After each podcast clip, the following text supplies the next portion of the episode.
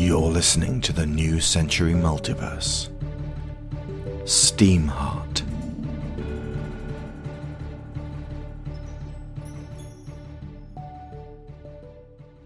Chapter 29 Lost in Translation. From the Journal of Abigail Grey, Vicksburg, Mississippi, July 15th, 1883. One of the last destinations before we got to the southern door was the fallen garrison at Vicksburg. This had been the place Elizabeth Flynn had first headed to after she found the anomaly we were looking for. We had expected it to be empty, stripped of supplies, but were amazed to find not only did it have a small contingent of around 50 troops there, but shiny new telegraph wires leading off to the east. We were greeted by Captain Joyce, and they had clearly been expecting us, though not the giant feline we were now transporting. We rested within the walls of that fort for an evening of apprehension of what was to come. Major Butler came to find Harry and I and bring us to the telegraph station, and the agent who presided over it, a Mexican lady with a somber face. You have messages from your sister, she said to Harry, who took them gingerly and went to sit down and study their contents, eventually drafting her response. How long can we expect between messages? They have to relay through each point. If the other Miss Arlington is sat at the White House telegraph point right now, she will get her sister's message. Around 11 o'clock tonight. Still, it's better than carrier pigeon or pony express. I shrugged and then extended a hand. I'm Abigail Grey. Carmen Santos. My jaw dropped. Gingerly, I went into my pack and pulled out my handbook. Miss Santos? I said respectfully. I loved what you wrote in this. And you want my autograph? I nodded eagerly. She mused as she signed away. Miss Arlington said you would. You'll probably be wanting Henry Jackson's too. He's not here, is he? I'll help you find him when your friend is done with her message. You are the absolute best, Carmen. Harry, Truth has sent me a whole heap of messages of a very personal nature on the company dime. Something I know she would normally scold me for. They have been accumulating over the months since she first dispatched this team to be our last point of communication. I carefully read through each communique. Message 1 For the attention of Harry Arlington, stop. It has been many weeks without Mom and Dad. Stop. Life in Washington has achieved a kind of balance. Stop. Working with Catherine Holloway every day. Stop. She understands what they were trying to achieve. Stop. But nonetheless, I miss them. Stop. Message 2 I cannot forgive myself for how I left things with Dad. Stop. I wake up in the night desperate to apologize for being so stubborn. Stop. But they're gone. Stop. And I miss you. Stop. Message 3 So glad to hear that Abigail has managed to harness and utilize the endowment in Missouri. Stop. Tell her, well done from me. Stop. Message 4 The NIA continues apace, but there has been interference in the chain of command. Stop. A man called White has arrived. Stop. He has the highest presidential clearance and is operating Silent Company as a military police unit. Stop. He appears dead set on waging war on the criminal element of Washington. Stop. I neither like nor trust him. Stop. Message 5 White is growing in power. Stop. He has sequestered many assets from the NIA, including the use of Steelborn and other tech. Stop. Holloway has been fighting for control. Stop. I do not believe this line is secure. Stop. Message 6 Agent Wolf has informed me as to the success in Memphis. Stop. Continue the mission as planned. Stop. And please, come home safely and swiftly. Stop. I love you. Stop. After all that, I put together a message to send to her. Message 1. For the attention of Truth Arlington, stop. Even if you do not forgive yourself, I feel like Dad would forgive you. Stop. Do not let that white person push you around. Stop. You're strong and fierce and and you can do your job very well. Stop. We are all doing fine. Stop. We picked up a giant purple tiger and a boy along the way. Stop. I cannot wait for you to meet them. Stop. Unless we can get them back to the tiger world. Stop. Steamheart is working fine, but I have to take her slowly. Stop. Several parts have had to be jury rigged because no replacements can be had out here. Stop. But I will get us there and back again. Stop. And one more thing. Stop. I have fallen in love with Abigail. Stop. I look at this last part of the message, then delete it. I glance at Abigail, leaning in the corner with the telegraph operator, and turn the idea over in my head. Am I trying to shock truth by saying this? Or am I trying to convince myself that it's the truth? How do I really feel about Abigail? How do I really feel about Abigail? I spent so many weeks just admiring her from far away that that when we actually got close, it initiated changes which which are still going on for me. Over the recent days, I've been feeling a difference in my heart. What began as this this pounding and flocks of butterflies has become something else. I don't want to marry Abigail like I thought I did. Instead, instead there's this really strong bond developing where where we're sort of like like best friends and and sort of like siblings. She's less pushy than my actual sister, and she's so much fun to be around. But but telling truth that would, would make her sad, and so I definitely won't.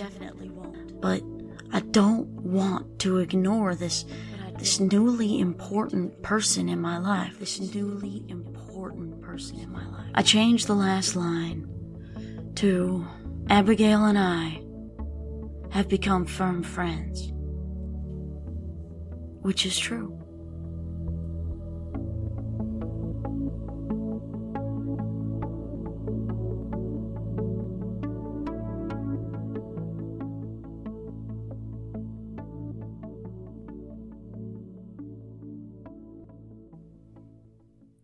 Abigail. I looked over my autographs as Carmen walked us round to meet Henry Jackson. James Buckner was sadly deceased well before I first read this handbook, as were Beau Travis, James Gregory, and Maggie Strother, and I missed poor Lawton Sadler by a few weeks.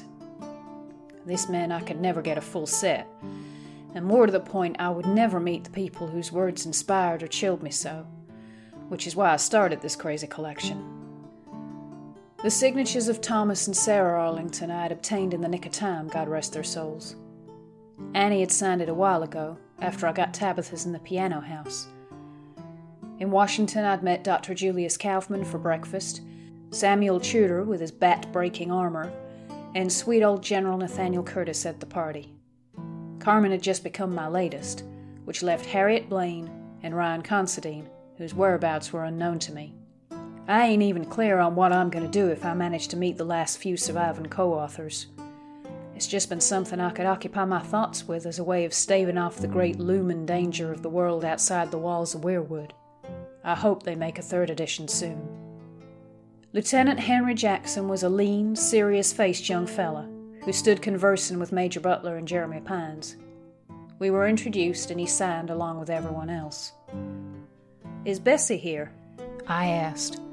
His face became somehow more serious. Your childhood companion, who you mentioned in your story. Now I was wondering whether she might be a fabrication, made up to somehow lend more weight to Henry's experiences in the book. No. Bessie's dead.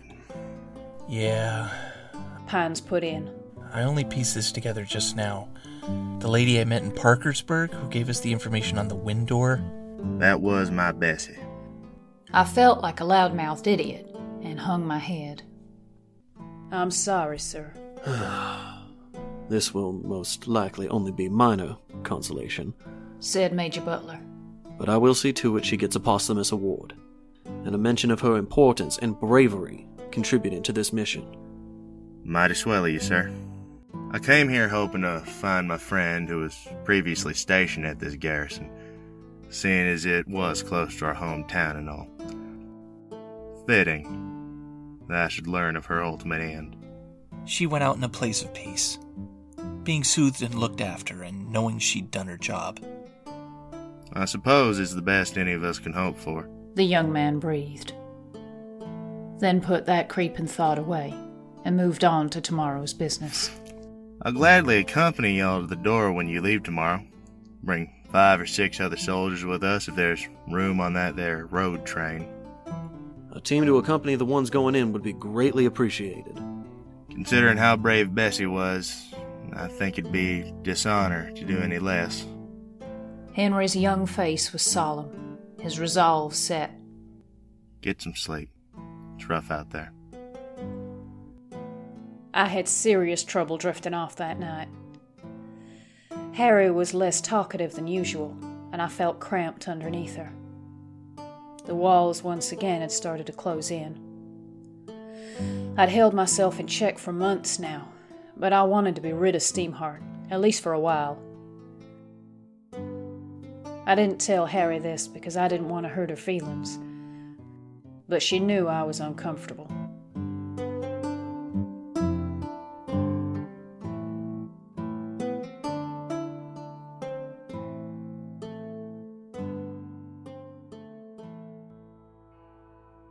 James. We journeyed out towards Jackson, always watching the trees around us.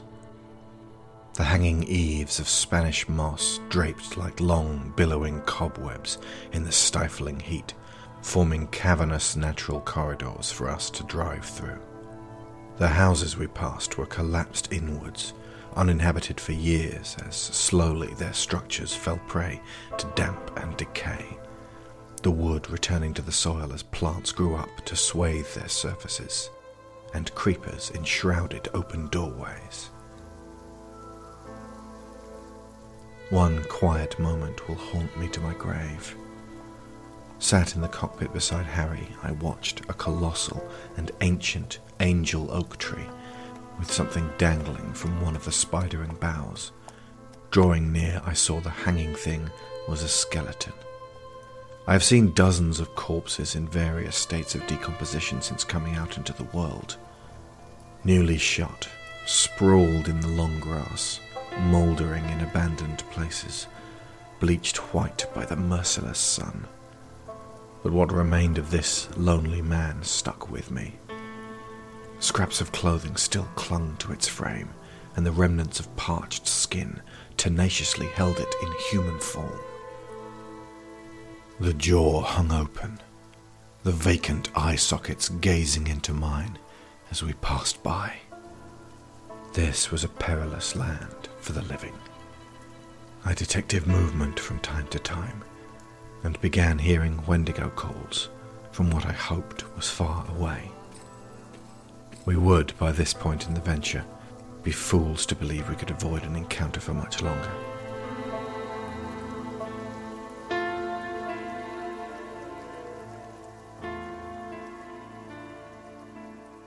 After another night sleeping in the wild, we reached the deserted town of Willowhaven, the place where Darian Clay, our first reported Wendigo, was sighted. Not a soul could be seen, and all the houses were unattended and dilapidated. The wood rotted and warped from expansion and contraction in the heat and wet. Empty windows stared out at us like sightless eyes, and there was no sound save for the wind rustling through the nearby branches. As we passed one house, Abigail and Annie both gave a start, staring out of the cockpit window. No way. No goddamn way. Annie popped the hatch and they exited. I followed, as did Butler and Pines. Everyone else was obliged to remain on the steamcraft. We approached the front porch of a run-down but freshly painted little house and stared at the lanky old timer relaxing in his rocking chair, an earthenware jug at his feet. Malloy? Old Ned? He squinted at us and spoke in precisely the same voice and inflection, even down to the whistling sound when the words slid past his three teeth, as the man I recalled meeting last autumn. Pleased to meet you, young'uns. My name is Samson. Oh, don't you start that horse hockey with me, mister. Annie commanded. I've met you twice. And you had me believe last time you were somebody different. But now three of us. Four. Butler piped up. I met you too. Four of us can see and hear that you're the same guy. So come on, fess up. Samson scratched his ear and took a swig from his jug. Lord, it's sweltering out here today. Should think it'll be hotter again tomorrow. Are you friggin' kidding me? Just then the front door opened, and a little old lady shouldered her way out. Heavens. What's all this fussing and a feuding going on out here, Samson? She grumbled.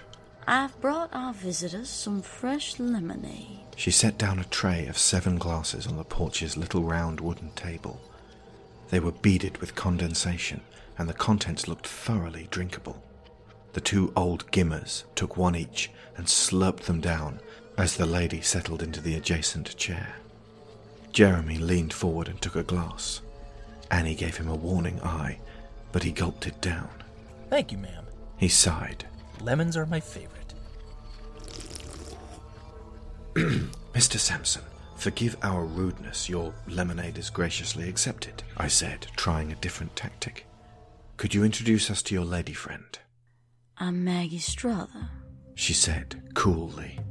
Abigail nearly fell over in her hasty attempt to retrieve her cartographer's handbook. Miss Strother. It says here you were at the Briars encampment several miles north of Charlottesville in the fall of 77. Six days after you gave this testimony, it was overrun. By the Wendigo, I checked. Give me that book there, girlie. Maggie demanded, making a grasping motion with her wrinkled, spindly fingers. Abigail, with supreme reluctance, handed over her treasured, ninefold signed copy. Briar's encampment and Briar Hill? I muttered, loud enough for Abigail to hear. Sampson and Sheriff Mary Sampson? More lemons? What does it mean? I don't know. Maybe I'm clutching at straws, but don't be rude to them. Yup, The ancient woman proffered the book. this all seems to be in order. Fancier than they said it would be. Would you sign it? Along with all the others? Please? If it'll make you happy. Annie spoke up as the woman scribbled diligently. So let me get this straight. You survived all these years and came back here. Yup. This is where I sat when I saw that creeping fella. That's the Henshaw house right there. She pointed over the dusty street to a silent ruin. This is a dream. This is a goddamn fever dream brought on by stress and exhaustion. How long have the two of you been married? Are we married? Sampson queried his companion with a sly, sideways glance. Oh, we certainly enjoy the benefits. I like it when he talks to me in my sleep. Listen, we're looking for a wind door, like a hole in the air that leads to somewhere else. I know of one. Nearby? Nope. It's all the way across the sea in an ancient country called England. Opened up on the night of the Great Fire of London. Quite a sight to behold, I'm told. The people was afeared that Judgment Day had come. But really, it was just a doorway to a new kind of beginning. That's legitimate. It's one I've seen on some nights. Who opened it and how? Who's over there? I asked urgently now, wishing to get myself to that place as soon as possible. Perhaps we could close the southern door, and I could rejoin Rebecca before she departed our shores. Oh, I don't know who's over there. Bunch of wisps and willies was what I heard. Samson dismissed. Now I was as frustrated as Annie and Abigail. Hold on a moment there. Last fall, you told me something that I put out of my mind, and today I'm kicking myself that it didn't occur sooner. You said that your son in law, Colby, had encountered an enormous white tiger in the woods of Clendenin. I don't recall ever having met a one of you. And I don't know nothing about no white tiger. What about a half man, half moth? Nope. A green monster? Nope. A scorpion lion in the woods of Marietta? Nope. How's the LB bone? Never had any problems with either one of them. Do you have a brother? Pines interjected. He had been strangely quiet in the face of this baffling series of contradictions. I got a few sisters. Jeremy backed us away from the pair of them. I say I yanked that old bastard out of his chair and beat the truth out of him. Snarled Abigail, I wouldn't do that if I were you. said Pines, his voice serious and strangely confident. Why not? He's clearly taunting us. Or worse, manipulating us. Listen. This is the third time you've met this man, and he's always somewhere different, claiming to be someone else, and he always tells you something new and denies any of the previous stuff. Yeah. So what do you suggest? Paying attention to the something new. Stop struggling to find answers. But isn't that all you do for a living? Sometimes, when we can't find the answers, we just have to keep focused on what we do know. So do you think that's the real Maggie Struther? No, I don't. Then why did you drink her lemonade? Because if she wanted to poison us, I'm the one you can afford to lose. At this, Abigail glanced at me, and for the first time in far, far too long, we smiled at one another. You're a good man, Jeremy. Am I missing something here? I'll tell you back on board. We all turned around to face the two on the porch. We're going to head along now. Will we see you again? Some of you will. The smile had gone from his face. Maggie gestured to the lemonade with a kind but equally solemn demeanour, and we all picked up our glasses, Your good health. said Butler, though his voice shook somewhat. Everybody drank, save for Annie, and that fact got the cogs in my brain whirring. We loaded back onto Steamheart and drove off down the street of this forlorn ghost town. Abigail jogged past Henry and his soldiers to the rear carriage to watch those two infuriatingly enigmatic storytellers recede into the distance. Well, that wasn't much help at all. Actually, for me, it was a lot of help. I studied her as she reeled off details. West Virginia, White Tiger, she said. Then, with deliberation, the doorway that comes and goes over there is purple, she tapped her eye patch. same as the one on the Natchez. We both turned to Harao and the boy, who were watching us with interest. Abigail knelt down next to Miguel. When we're done here, and I really can't promise you anything, but this is worth following up on, She said quietly. we might be able to find a way to get the two of you home.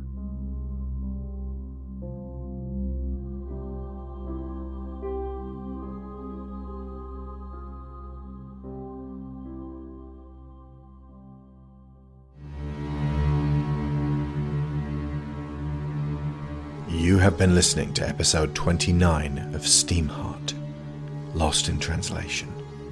Written and directed by Alexander Shaw. Harry Arlington Annie Oakley, Maggie Struther, and Carmen Santos, all performed by Laureta Sela. James and Samson, performed by Alexander Shaw.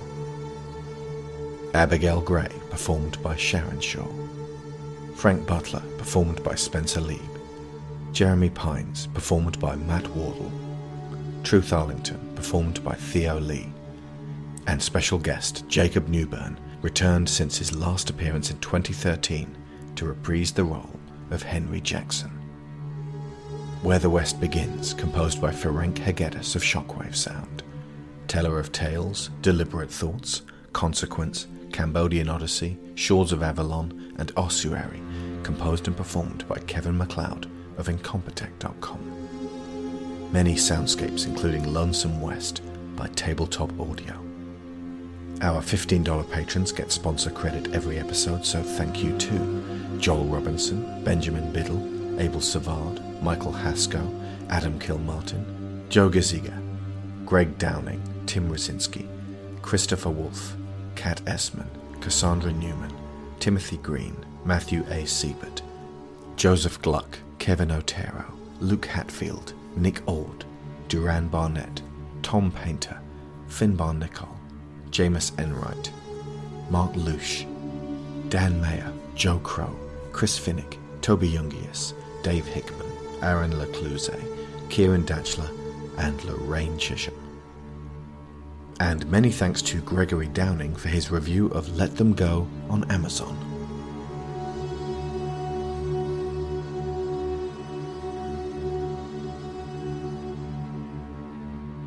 Carmen Santos had, since logging her record in the cartographer's handbook, developed a system for sending coded messages very swiftly, amid fears that the telegraph network would become compromised.